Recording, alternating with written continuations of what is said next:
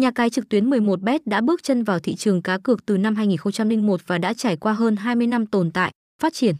Tuy qua thời gian, nhưng sân chơi vẫn duy trì được danh tiếng là một địa điểm cá cược đáng tin cậy, minh bạch cùng sự uy tín vượt trội.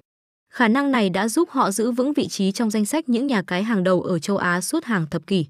Đáng chú ý, nhà cái này đã nhận được giấy phép hoạt động cá cược hợp pháp từ cơ quan giám sát trò chơi và giải trí châu Á, CEAZ, cùng tổ chức First Cagayan tại Philippines, với sự bảo trợ từ chính phủ nước này.